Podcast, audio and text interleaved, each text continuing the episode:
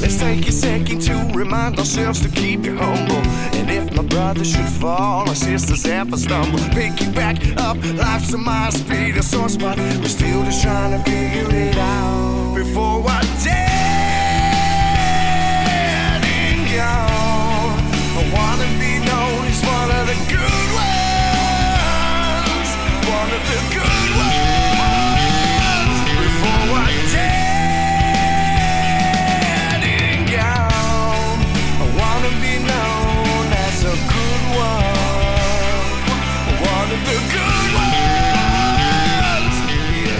Okay, so we're back again. This is the Jubie Take. I'm Steve, I'm Adam.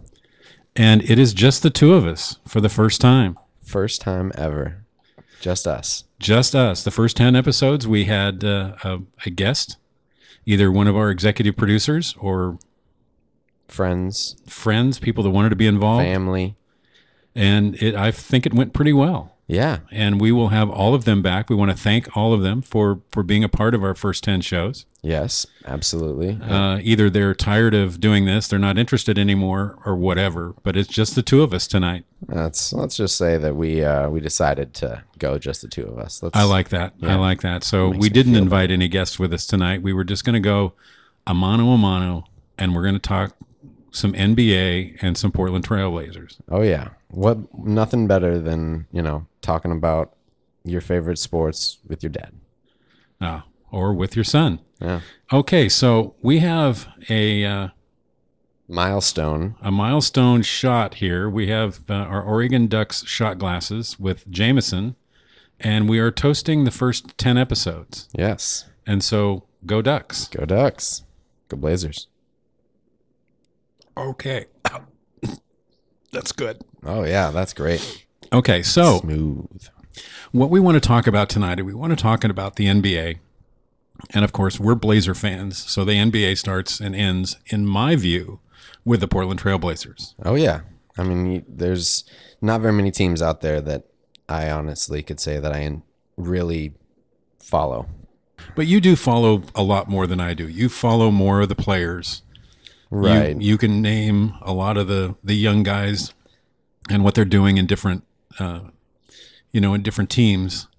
And I just have no interest. Well, I think part of that comes from my love for college basketball and my ability to just watch and follow that, you know, leads into, you know, obviously following the the draft and then going into the NBA. A lot of these players, you know, knowing a full roster, you kind of need to know the the middle of the road guys and the guys that got drafted, you know, that maybe were the best player at Villanova, but, you know, didn't end up you Right. know, You, you, you, making a team. We talked with Ryan about that. Yeah. You two are both more in tune with the uh, national players. You know, I follow the Ducks, and I, you know, I'm I'm handicapped in that regard. I follow my teams, right.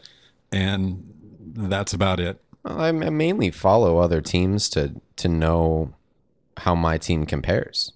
A lot of times, I want to know how. That, So this year, the Blazers, uh, we came into the year uh, with high expectations. Uh, we had a good run last year.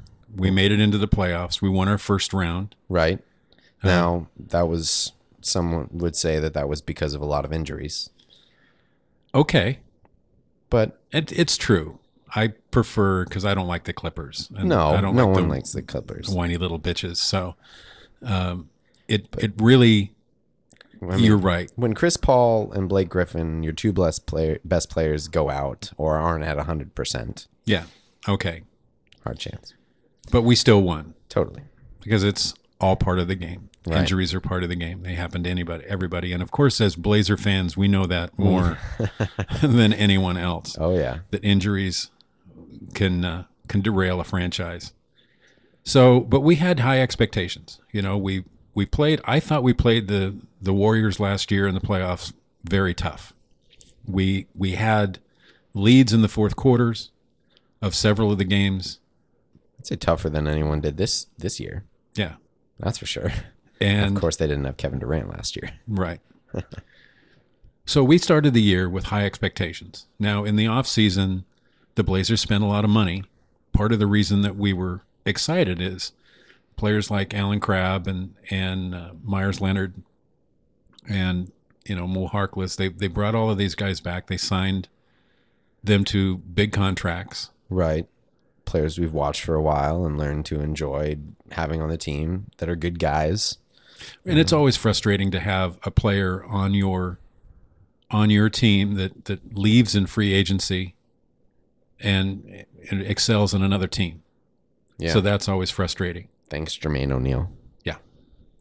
So okay, with that we had we had high expectations going in, and unfortunately, the first half of the season was really bad. We were not competitive. We were uh, the only way I can say it is incredibly inconsistent.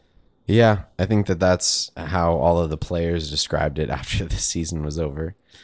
because we would have players, we would have guys, you know, have a great game, Mo Harkless would would look like an all star, or Noah Vondelay, or you know, it just Plumlee was probably the one player that played the hardest I would agree with that. on a consistent basis, and Lillard would tear it up, and you know, he would just he'd drain threes from half court. that was one one player that I felt was not inconsistent, you know, in his play. Um, at least obviously on the scoring end of things, um, and you can only do so much, you know, to win games.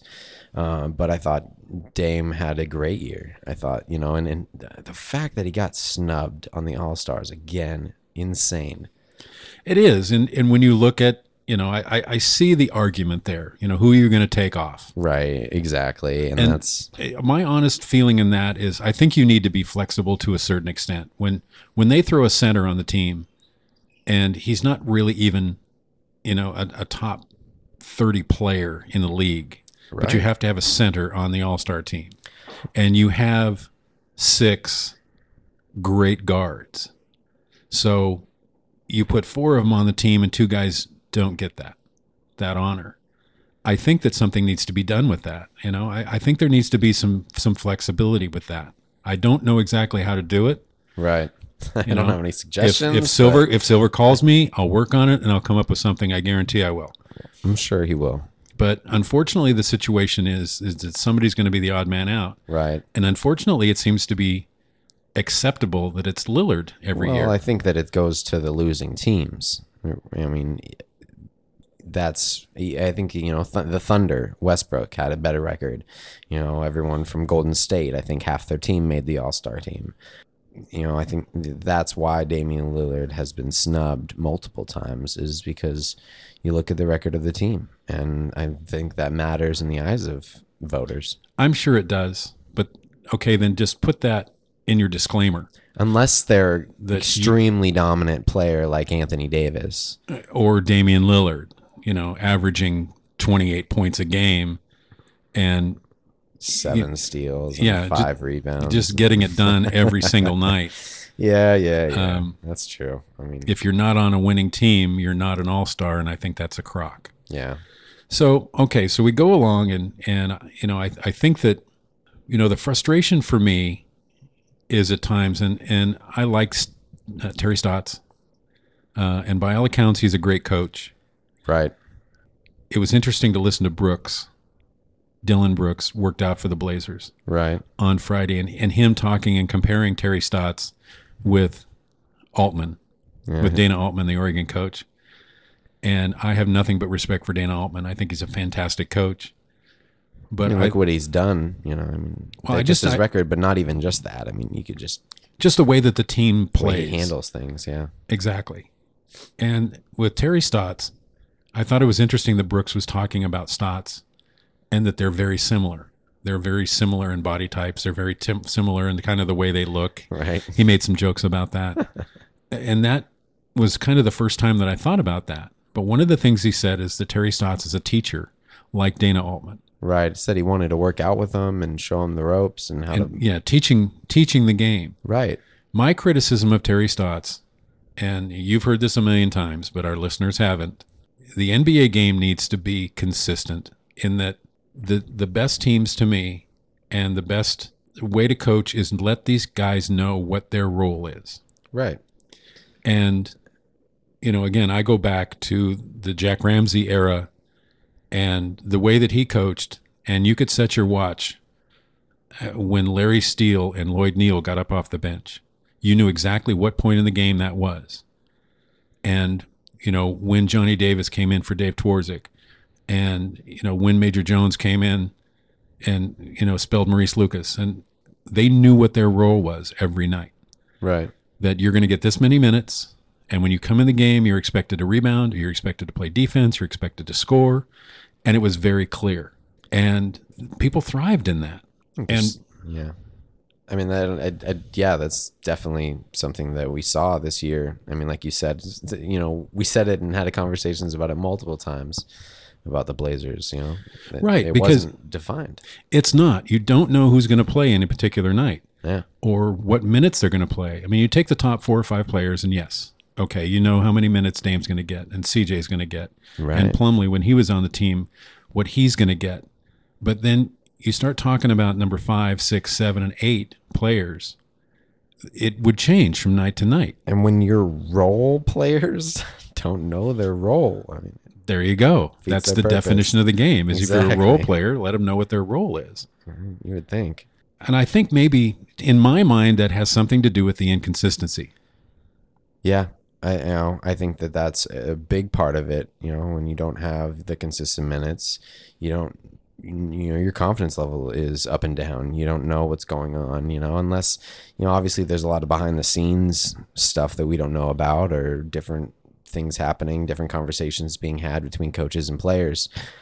But I'm sure that it does. You know. Um, hurt uh, you know the your again your confidence level and being able to play and uh, being a basketball player i know that means everything Well, there's there's a lot of very young players yeah on the Blazers, especially yeah at that point. and you have players that, in you know, Meyers Leonard more more than anybody. I've been his advocate since he was drafted, yes you have. And I just feel that he's such a unique player and what he can bring, but he is so fragile.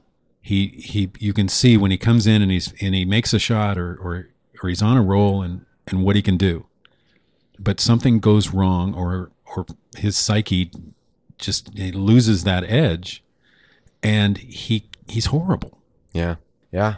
And I, I i blame that on that inconsistency. I think i also blame that on injuries and um, another player that was kind of plagued with injuries this year and i thought well i kind of want to know your opinion on it um, on him is uh, someone we haven't mentioned evan turner you know, Um, also a big contract that we signed Yeah. this offseason with big expectations coming in with how he was going to be able to come in and help CJ and Dame take a little bit of that role playing off of them, you know, in those bench minutes and just have another playmaker. Right, bringing the ball up and Right. distributing the ball. I get the concept.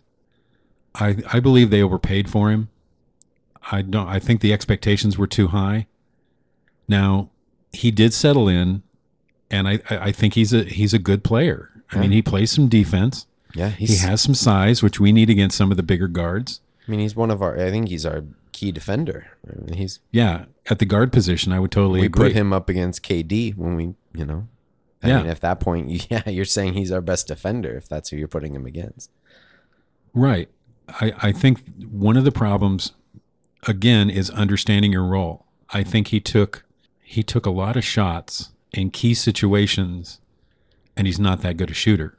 And Felt like know, he wanted to be that guy. He just well, yeah, you sign that kind of contract and you come into to a situation like in Portland where okay, they they made it out of the first round last year and they brought back most of their players and they're an up and coming team that people are talking about and you're the big free agent that they bring in to push them to the next level to to compete with the Golden States and and some of the elite teams right. you know, the San Antonios and those type, and it was beyond his reach. I, I don't believe that he was that player, that he's that good.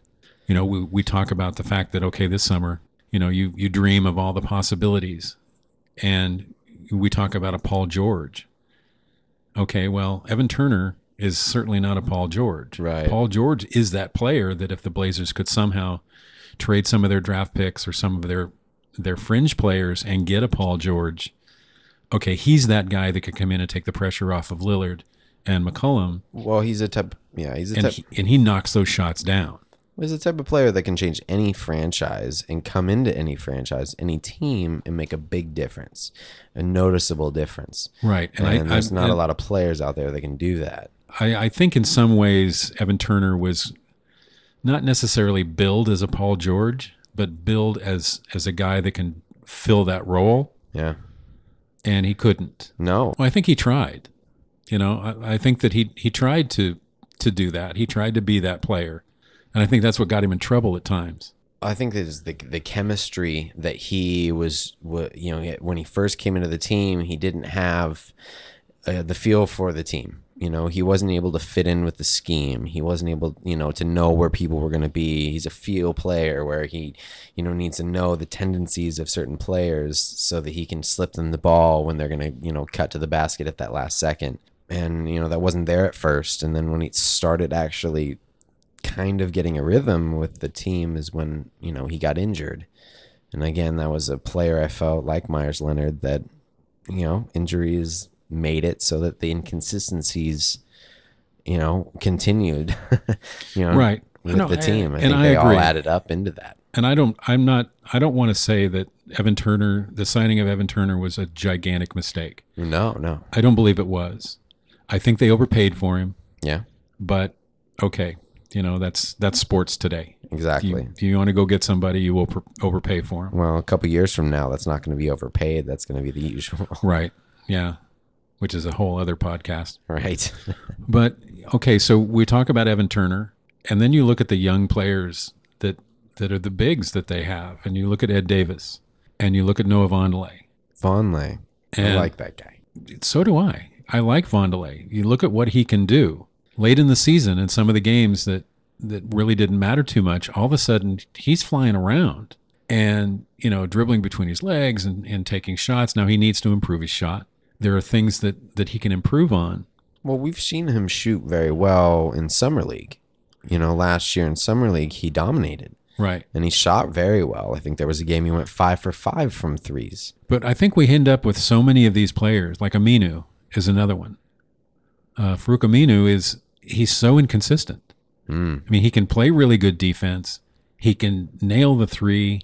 He can run the floor. He's a very frustrating player to watch, and though. then you watch him in a game and you wonder how he's ever in the NBA. right. So that can't that can't be your team. You can't have that kind of inconsistency. I think Mo Harkless, you know, you look at his size, you know, at six nine, and he he can guard Kevin Durant. He can guard Yeah. anybody, and he's incredibly athletic, and he can make shots.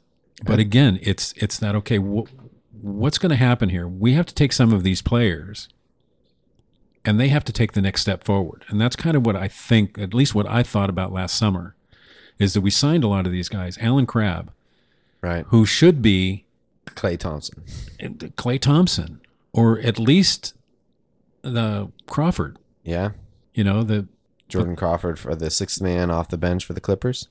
Jamal Crawford. Jamal Crawford. Yeah. Jordan Crawford's another player in the NBA. Okay, see now that, that's that NBA knowledge that, that Yeah.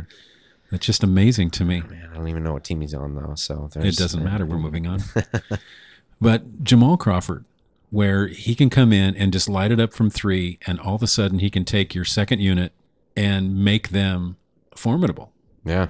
And all of a sudden, you know, you've got your stars on the bench, and you've increased your lead, you know, by five points over that period of time, or or you've caught up five points from the deficit that that you had. And that's always the thing. And again, going back to what I was talking about with Jack Ramsay, there was two games that he would play in every basketball game.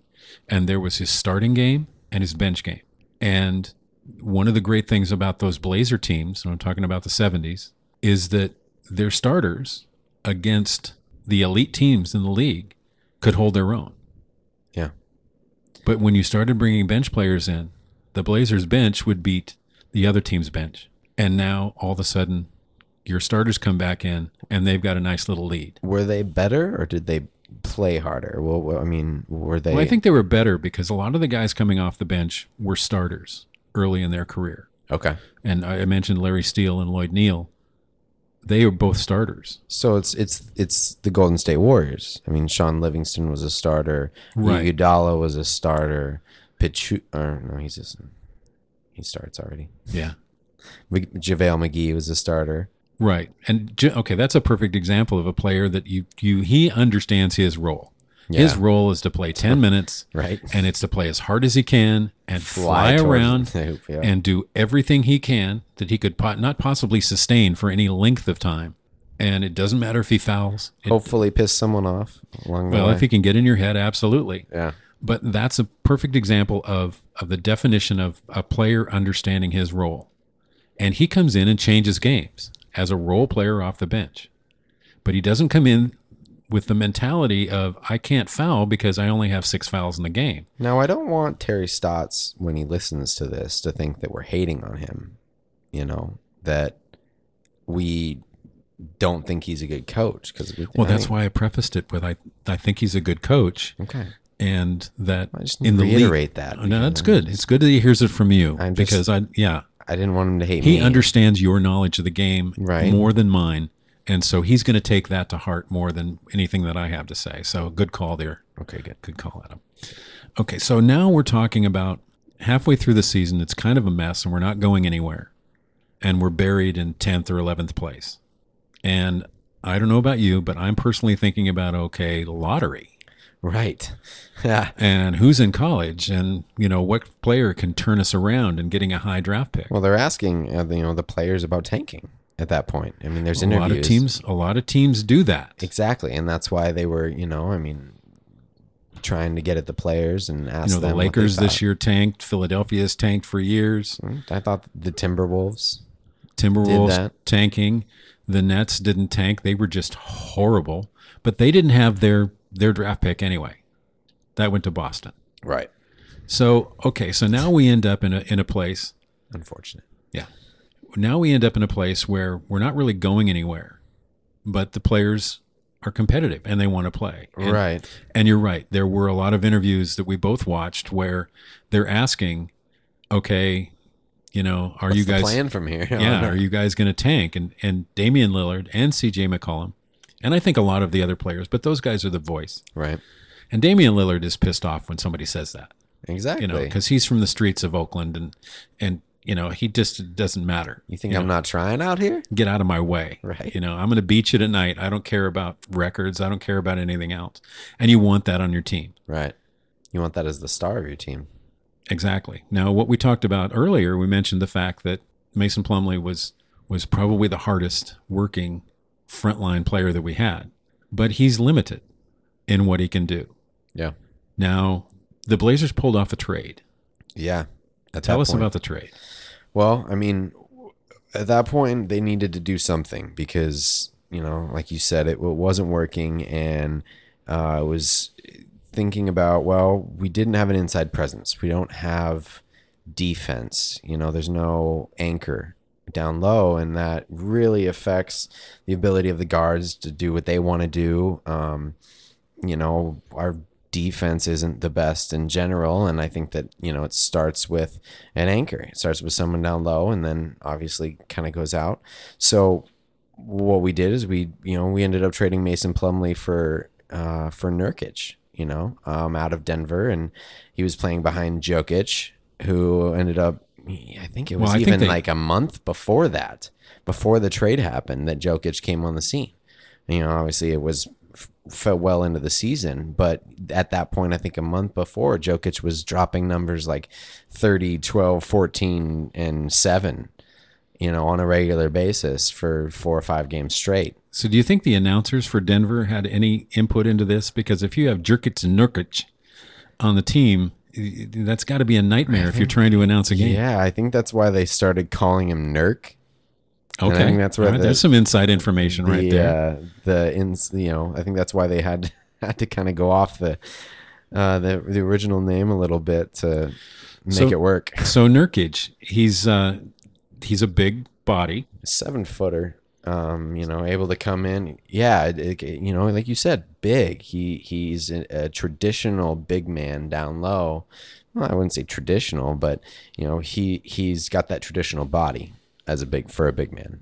You right see a and, and i know in my with me i really didn't know much about him uh, I'm pretty sure that I thought Jerkic and Nurkic were the same player. Right. Just somebody was mispronouncing it. he just I had a different hairstyle. like I would have. Yeah. I, well, I don't. I don't watch Denver, so I didn't know. Right. So we didn't really know what we're getting. And the interesting thing about that is not only did we get Nurkic, we got a first round draft pick next year. Right. Or was it this year? It, well, well, it is going to be this year. It's done this draft. Okay, so so That's why year, we have three in the first round. right. So not only did we get Nurkic for Mason Plumlee, which we love Mason Plumlee. I think part of the in, situation was the Blazers spent a lot of money last year, Yeah. and Plumley is a free agent now. Yeah. this year and i think that they looked at the fact that okay we can't afford that you know we can't we can't sign off on another big contract for a player that is a nice player and we like him but he probably isn't going to be worth the money i think that mason plumlee is a great four i don't think he's a center Which is why I think that Denver went for him and, and paid. I, they were more excited about the deal than we were. And I believe that because of the deal. I mean, obviously, we got a first round pick because Nurkic was a bench player, Plumley was a starter coming down. But I th- feel they felt Plumlee was a much better fit to play next to Jokic than Nurkic was, and that's why it was an easy trade for them, and and why they wanted to you know throw us a bone with the first round pick. well eh, that's And that I, I think that you're right on with that now i know what i saw when i watched nurkic but tell me what you saw when you when you saw him in a blazer uniform oh man, well, I was excited first off because I, I you know, it was different. You know, after the season we were having, something happened. You know, so hopefully the result was going to be better. Um, and when he first came in, the one thing that really stood out to me the most was his um, his energy. You know, being from you know being a big guy, but you know he's out there yelling, he's out there talking to his his his team, and you know um, if you make a shot, he's the one yelling down the the court for you. You know, you don't have to be doing that. Um, you know, rushing, and I felt like he was playing hard for a team he didn't really know the players, didn't know much about, didn't know the scheme, and just went out there and played hard. And just his natural skill was able to get results. And that's really, really exciting to see that because if if that can he can do that, then what happens when he is in part of the scheme and they involve him in that? You know, that's I think why a lot of people are excited about this next year. Well, what I saw with him is he, you know, he's young. He's only 24 and he is big, but he doesn't, he's not the, the plodding big man. He is nimble. Yeah. You know, he's, he's more athletic than I thought he would be. And he's a great passer and his vision in the, in the little bit that we saw him this last year, he reminded me of Arvydas Sabonis I was going to ask you. and Sabonis. We never had a chance to, See him in his prime. well, we saw him, but only for the Russian national team. Right. because he was drafted by the Blazers. And I believe it was something like eight years later before he finally came over, and knees had taken away his athleticism. And, but he was this giant guy that could virtually, he could dunk the ball without jumping. Yeah. He was that big, and he, and his basketball knowledge was amazing. And what he was able to do with Portland with the passes and distributing the ball, uh, whether it's off of a rebound, a defensive rebound, getting the ball out on a fast break, or just in the half court set with cutters and people moving, which is the basketball I love to watch. Right. And Nurkic was doing that, and he actually caught some of his teammates off guard where they were like, okay, here's where I go through the lane. And da da da da da, here I go through the lane, and then I go to the corner, and then I go back over here. Yeah, they're already on their next couple moves, and they're not yeah, because no one no one throws them the ball Right. on that move, and all of a sudden they're going through the middle, and Nurkic, you know, lasers a pass to him, and bam, they've got it for a layup. Now that's just exciting. He has the the low post moves, he has some quickness, and he has that defensive presence that a big man has. Right. You know, he's he's not the you know the Jordan Bell for Oregon fans type of shot blocker, um, where he you know he, he's But he has good timing. he has good timing, but it's his size. Yeah. Just what he takes up in the lane. You just can't go running down through the lane, Right. which is what we've seen in the NBA finals.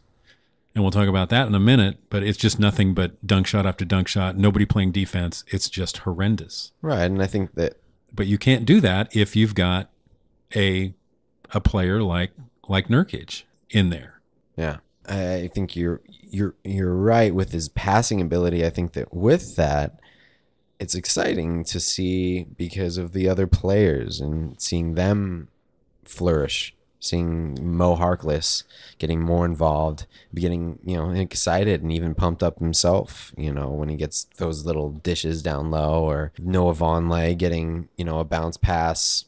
You know when his guy has to help out on Nurkic, and Nurkic just dips it right Absolutely. off. It's- Vonleh gets that dunk. It's yeah, it's win-win.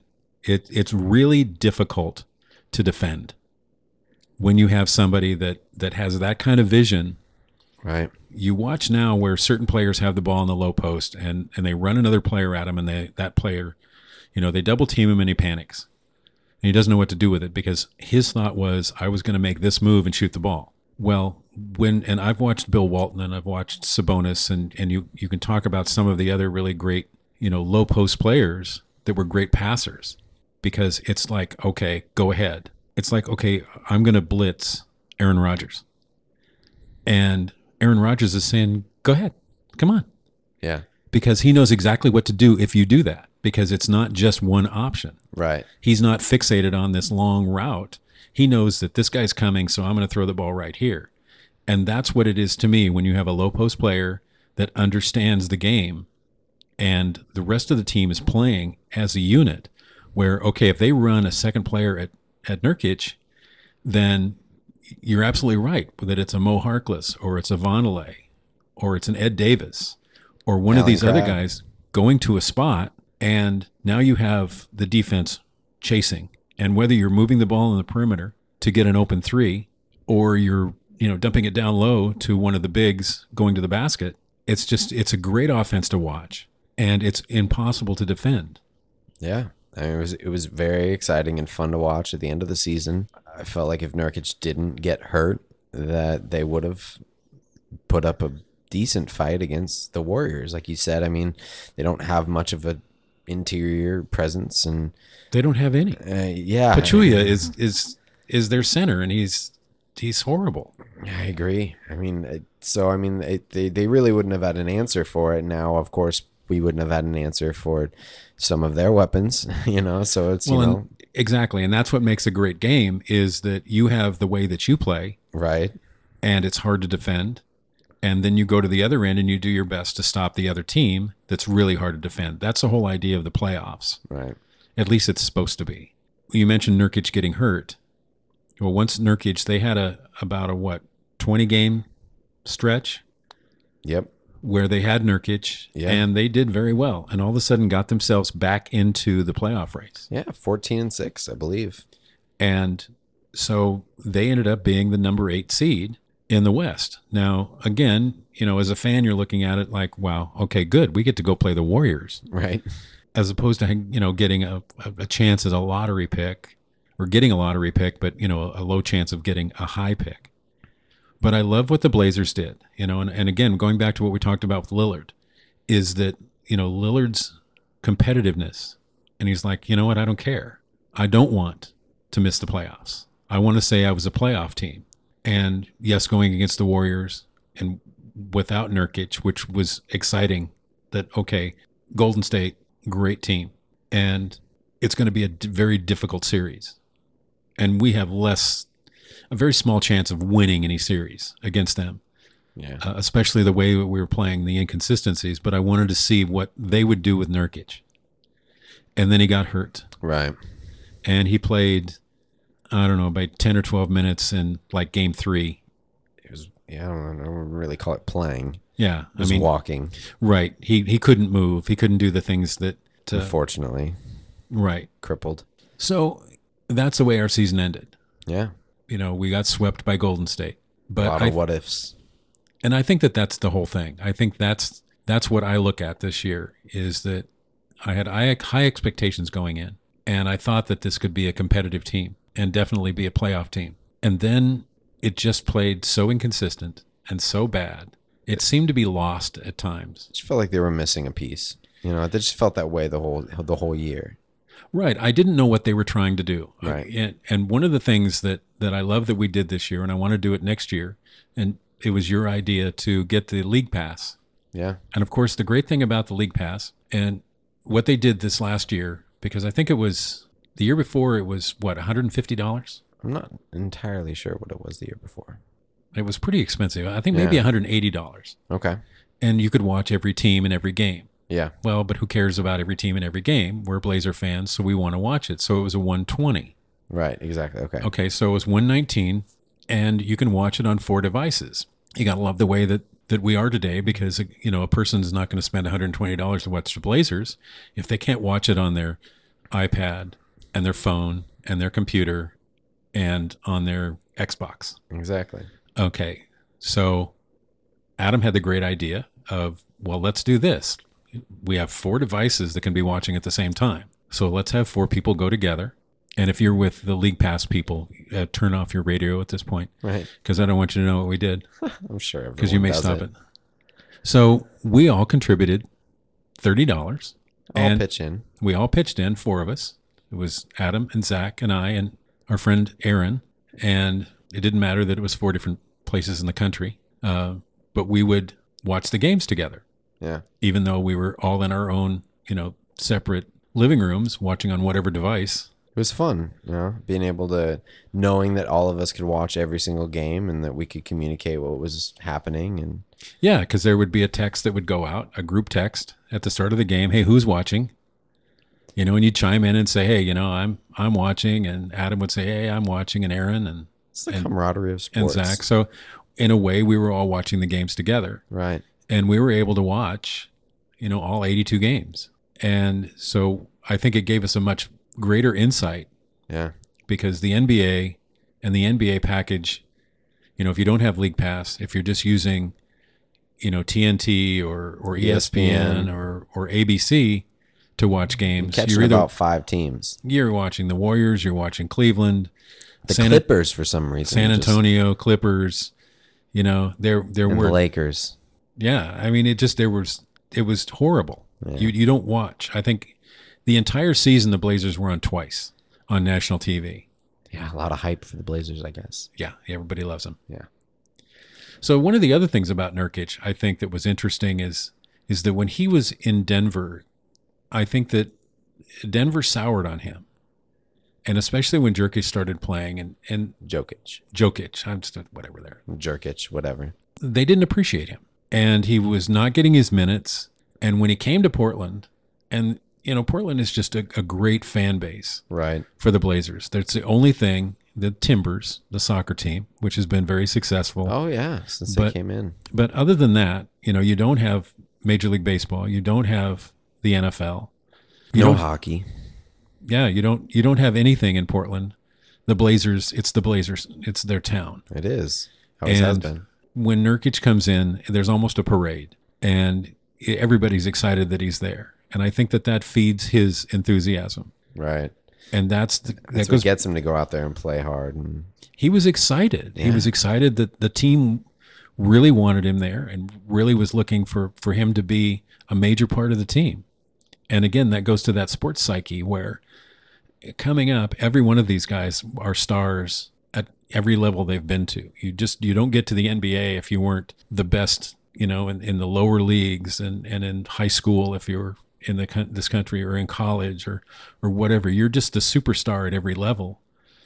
And then you get to the NBA and okay, maybe you're not the superstar. right. How does your psyche deal with that? And that I think has a lot to do with how some of the players how their careers go because they're not able to fight through that and just say I'm a basketball player and I'm I'm just going to go and do what I do. And you know, the adulation or the aura of being a superstar, they don't really care about that. Yeah, some some players it's not about that. Some players it is. Um, I think you can tell which ones those are, and I am glad to say that the I think the Blazers have made some really good decisions with the players they brought on, whether it be the draft or it be in free agency or trades, um, you know, the, the characters that they've brought on and the people that they've um, in, invested their time with. I think that they've had some really good quality people come in, and that's uh, something that I, obviously not every program can can say. You know, um, there's a lot of players out there I dislike because of that. Well, it's interesting to me. You mentioned that, and the Blazers went through a period of time with that, with the current ownership, and they were the jail Blazers. The jail Blazers. yeah, I recently, actually yesterday, I saw a picture of uh, um, Damon Stoudemire and uh, Bonzi Wells out on the golf course. yeah, and it was not a team that you particularly liked, and they were kind of thugs, and they weren't all that good. Was Arvydas Sabonis on that team? I don't think so, Okay. but Rasheed Wallace was. Oh yeah, he was. Those cornrows going back. But again, you know, it wasn't a likable team, and, Dirty. and it matters to us. It, I want to like the team. right. You know, we are diehard fans for our teams, Yeah. and it's very frustrating when there's players on our teams that we don't like. Going through the jailblazer period was difficult because you just don't you, you don't watch interviews because you don't want to hear these guys talk because they're just nasty. Yeah. So we went through the jail Blazers, and, and I totally agree. I think that what the Blazers are doing now, I think a lot of the guys are, are good people. And I think Damian Lillard's a good leader. And CJ, you know, there, there's just some pieces there. Now, this year, we do have, like you mentioned, three first round draft picks. Yeah. So Which will be very interesting it's because we I do think not have 16, 20, and 25. we do not have three spots on our roster for those, No, we don't. which is very interesting to see what will happen. I mean, there's talk about, you know, the the draft and stash, you know, European players and trying to do that. I firmly believe there's going to be a trade.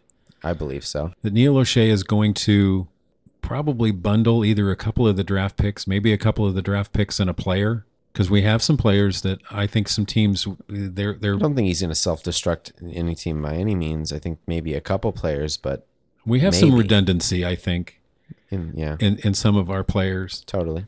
So I think that you know putting some kind of trade together might be interesting. But the the draft is coming up on the 22nd, so that'll be a fun night to see what happens there. I don't necessarily see the Blazers they're they don't have the money under the cap to sign any big free agents.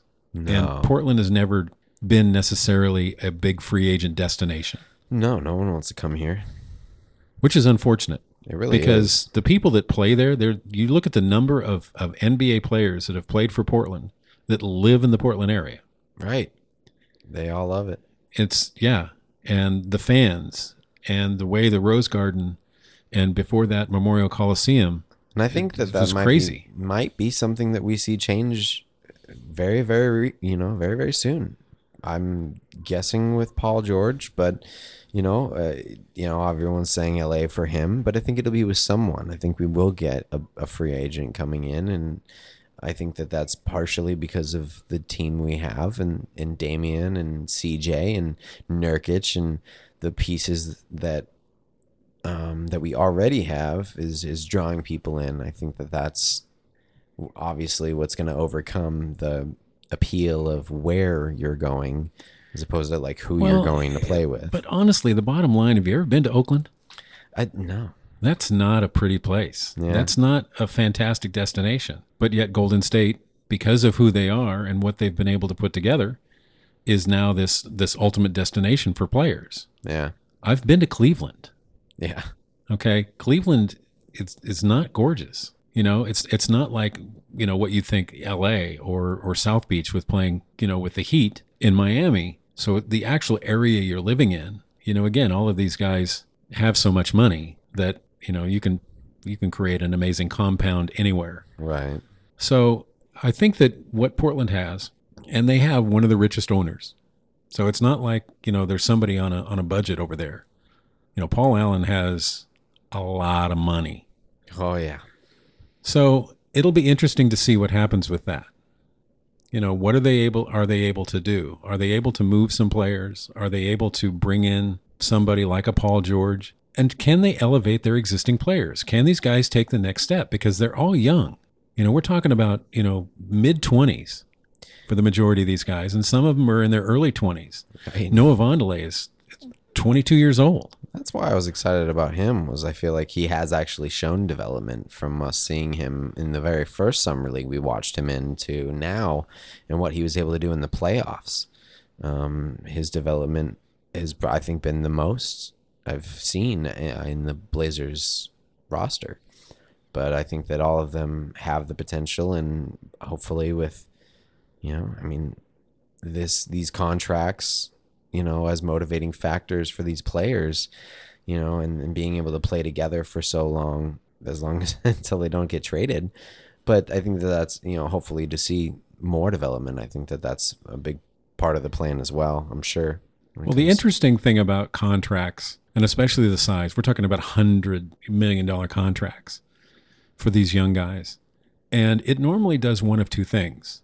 If you are a player that is able to separate the money, so you go out and play every night. And in the case of, of like CJ, knowing that you're making 20% of what Damian's making, but who cares? You're playing basketball. yeah. Okay, you think about the money some other time. Or you have a player that signs the big contract and they feel like, okay, I've got to go earn it. So every night they press Yeah. or they get down on themselves and they start thinking about the money. And, and both of those situations are the same. You're thinking about how much you make or how little you make. It can't enter the game.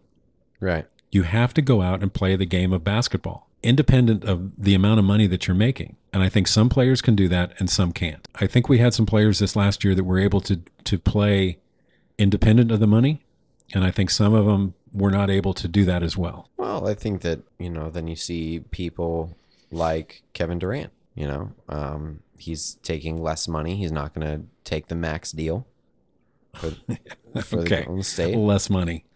I mean, uh, yeah. And so he, I mean, he takes 180 instead of opposed to 200. two- exactly. I get it. It's I'm- not. Wow. It's not ridiculous, but that's that's his. You know, so that he can. He's doing a Tim Duncan. You know, Tim And I- Duncan would do that same thing. Exactly. And I, I totally agree with you. And I understand that. But to me, that's what happened. That's what gave the players so much power, is because the money is so ridiculous. You still, for this four year period of time, are making $180 million. Right. And you took Well, less money. Uh, yeah, you took less money. And again, you know, my perspective, okay, Ooh, okay. that took us a, quite a while. Jeez. My pers- is the fact that okay, you know, the franchises when I first started watching basketball were worth less than what these contracts are now. So if you get someone that's uh, you know you you look at at how much Kevin Durant is making, okay, so going somewhere else where he's not going to win or staying in in Oklahoma City, what's what's the advantage of doing that if you're playing for rings? Because you're going to leave the game as a very rich man no matter what. Right. It's all about the legacy. Now, one thing I want to mention, and this is a little bit off of the topic we're talking about, Okay. but you mentioned the injuries Yep. and the Blazers, Oh yeah. and, and I made the comment that yes, we know. Yeah. Now, I find it bizarre that two of the biggest disappointments that we've had as Blazer fans with high draft picks have been Sam Bowie Yep. out of Kentucky, Oh yeah. who was seven foot two, and injuries virtually limited his career to nothing. And Greg Oden, again, is a seven foot two stud from Ohio State, and injuries limited his career to virtually nothing. Basically, 82 games with Portland. Oh yeah. Now, every team, if you look, virtually in every sport, has had draft busts Right. have had players that they've drafted very high, whether it's a Ryan Leaf in football, Right. or it, you know you can talk about Blazer or not Blazers, but basketball players that have been high draft picks that haven't worked out. Michael Beasley was a second overall draft pick, and he's lucky to get a bench spot these days. Right. Okay. So this has happened to virtually everybody. But the two times it has happened to Portland, the player right next to the person we took, and there have been entire drafts that have been busts, Yeah. different years. Totally. But two, the two players that were taken after these two players, Sam Bowie and Greg Oden, Yeah. were Michael Jordan Correct. and Kevin Durant. It's just like two of the greatest players in the history of basketball. And Michael Jordan, by all accounts, is the greatest player. Right. I don't necessarily put him there, but he's he's a top two or three. Okay. And Kevin Durant is working his way towards being, you know, on that Mount Rushmore of all time NBA players. Correct. Now, what are the odds that that would happen to the same franchise twice? Yeah, I mean it's not uh, the similarities between the two instances is insane.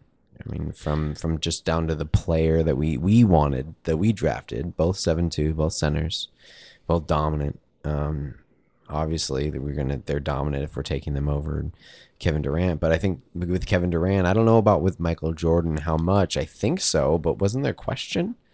In you know what they were going to be able to do once they got to the NBA level. I know there was with With Kevin Mi- Durant. With Michael Jordan? Was there? Well, n- not really. Yeah, I mean, he was considered a great player. And from North Carolina, I know he went there for four years. right. And, and um, yeah, back then everybody did because if you came out back then, it was hardship. Yeah, okay. So you, you had to prove that, you know, grandma needed a new house. So you had to have the money. well, everyone's grandma needs a new house. Well, see, there you go. And that's why there's no hardship anymore because everybody came up with a story. right. But again, that's another podcast. But what happened at that time is the year before the Blazers had drafted Clyde Drexler out of Houston. And Clyde Drexler is Michael Jordan light. I mean, he Right. he is the Very, same very size. They play a similar game. They both can jump out of the gym. They're two of the most athletic players in the history of the game.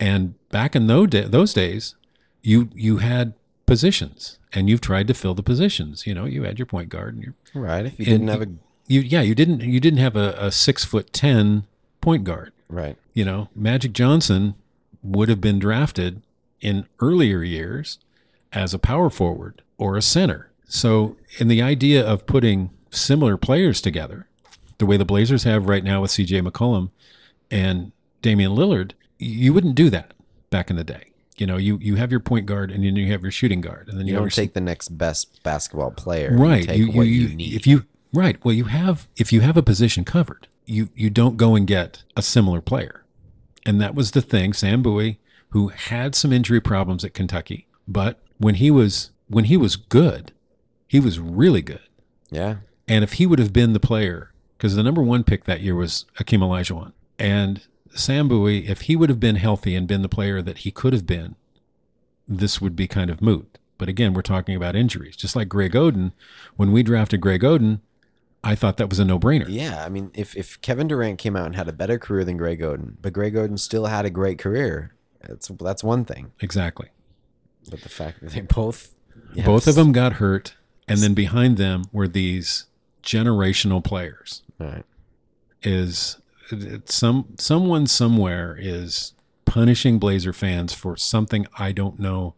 I don't know what it is, Or- or, or what we've done. let's look at it this way they are preparing they are giving us what's due because we are about to get what's coming to us Okay, there's that sunshine thing. I think that they did that to make death not so bad an idea because life is so difficult when everything that they try to do doesn't work out. But I think you're probably right. yeah Okay, so we're winding down here, getting to the end of of our first one-on-one right Adam and Steve podcast. And hey, you know, let us know what you think. Uh, we have a website that you can put uh, comments in, and also you can on my Facebook page. I I put everything up there, and you can comment on what you think of the episode. Love to hear from people. yeah let us know Either- guys Either no one's listening to this, it's or no one wants to comment, and I'm not quite sure which it is. and i don't know which one's worse Let's think that it's they're so happy that they just think it's awesome, and they have no criticism. there's nothing left to say they just they're just getting pure enjoyment out of it. Okay, so we're gonna wind this down. We're gonna we're gonna call this now. In a few weeks, we are going to summer league this year. yes So super excited it's going to be amazing in las vegas we will be doing a live well not live i will be live from from we will be doing League. a podcast from summer league. and uh, and uh, we will have some some guests, but uh, it will be amazing. You know, Trevor the Red lives in Vegas. Yes, he So does. He's going to come around, and he's a, a past guest. Also, Zach is is coming up, and he will be there. Oh yeah, And I, I don't know exactly, but there's some thought that he may bring Tina. Ooh, can we do a podcast from Tina? See, I would love to, but we're going to have to do it in the evening because it's going to be hot. Tina doesn't have air conditioning. Yeah. And if anybody wonders what Tina is, you can go to Zach's Facebook page. I'm pretty sure he has pictures of Tina somewhere on there. Yeah. Just ask him. It's He'll his let you know. 1988 beautiful blue Dodge van. Well, that's why you need a cold drink while you're in that no AC van. There you go. I, yeah, we're going to have to do something. But we are definitely going to do a podcast or two from Summer League. That's uh, next month, uh, the That's a 10th. given. Look forward to it. Going to be up there. That's going to be fun. So, uh, really appreciate uh, Adam bringing all of his knowledge today because he was just a fountain over there. I could just, you if you could see him, it just his eyes were lighting up every time we were talking about things. He just, he had so much to say. Could barely hold him back. Yeah. Well, I tried to drop everything that I could and uh, give you all of my mind. Nice. Yeah. Okay. Uh, yeah. So, but um, uh, hopefully we can do it again soon. Well, we will Oh, wait, next week. Actually, later this week. we're doing it. This- We're a little bit late this week, and I'm going to get this edited and get it out to everybody. But Okay. anyway, hey, thanks for listening. Well, in that case, guys, more perspective later.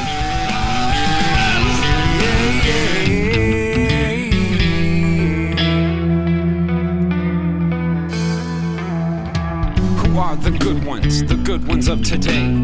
Point them out to me so I can come and join their raid. We'll walk around this land with open hands, looking for change. We'll want to understand this progression we have at hand. Humanity is killing, we for this we will not stand. I say let's progress in good contest. Make conference, then love our best. Our onslaught of love will be at an all time high, crashing like waves on some ponderosa pines. Our love, it makes no sense. We who spend love at no expense, we are a force of passion, creating a new faction, taking action, working hard just for the satisfactions with the abilities to shine so bright that others wanna fight because our light is in their eyes. Ladies and gentlemen, we are the skies. Don't remain mystified by their lies. And trust us, for we will teach you how to be true. Teach you how to speak the truth. But we stand here and listen to you. No longer hinder, for love is the spark and we are its tinder. We are the good ones, the good ones of today. We're sending out a call for you to come and join our ring. We gotta do